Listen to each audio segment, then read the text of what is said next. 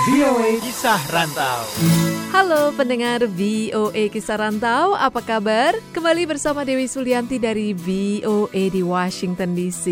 Kali ini ada obrolan bersama Bene Whiteside Wallace, diaspora Indonesia yang tinggal di Longview, Texas.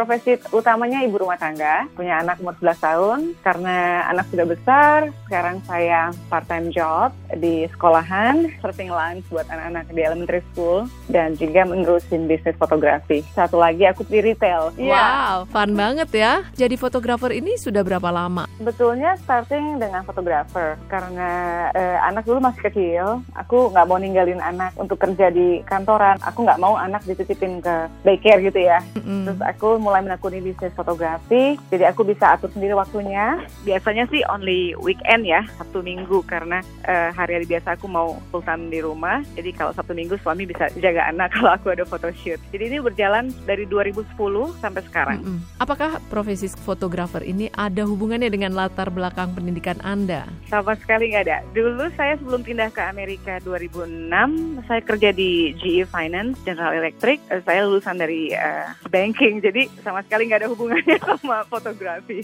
Pindah ke Amerika, hobi atau talenta itu keluar gitu ya. Jadi kita mulai tahu, oh kita punya bakat yang lain. Siapa saja yang sudah menjadi pelanggan Anda? Aku dari mulai corporate company sampai individual. Berapa biaya yang Anda bebankan kepada pelanggan? Aku ada tiga paket. Paket yang pertama itu deluxe, jadi sebenarnya udah include engagement, terus bridal, fashion, sama wedding itu sekitar 2.500 selama 6 sampai 8 jam. Kemudian yang kedua hanya wedding itu eh, 1.850.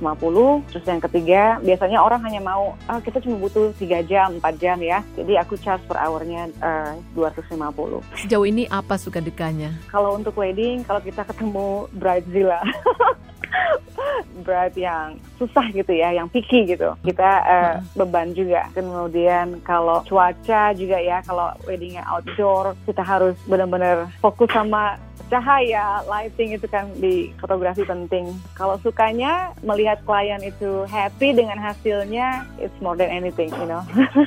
Paling sibuk itu saat kapan? Kalau seasonal itu biasanya fall, mau mengabadikan dari momen fallnya itu di kartu Christmas sama spring. Tips untuk teman-teman di Indonesia Tipsnya practice, practice, practice karena di fotografi kita nggak punya patokan. Kalau di studio kita udah tahu ya settingannya gitu ya, kita punya punya lighting, punya background semuanya udah di setting. Tapi kalau untuk yang outdoor, setiap lokasi beda lighting, waktu. Jadi memang harus banyak berlatih menyesuaikan settingan kamera dengan eh, timing. Practice terus, sabar. Dan kalau mau jadi profesional, jangan pakai auto mode, belajar pakai manual. Aku dari situ awalnya. kalau ada pemotretan, Bene apakah dibantu siapa atau Bene bekerja sendiri? Oh ya, tadi di paket-paket itu juga aku offer kalau ada yang mau hire second shooter. Jadi hargaku segitu tidak include second shooter. Nah selama ini aku solo moto sendiri. Paling kalau pun itu suami sendiri lah yang asisten ini kita ya.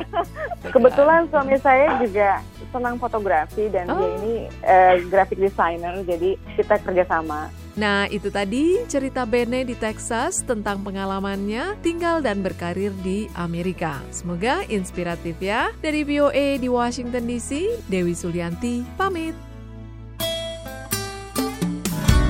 The voice of America.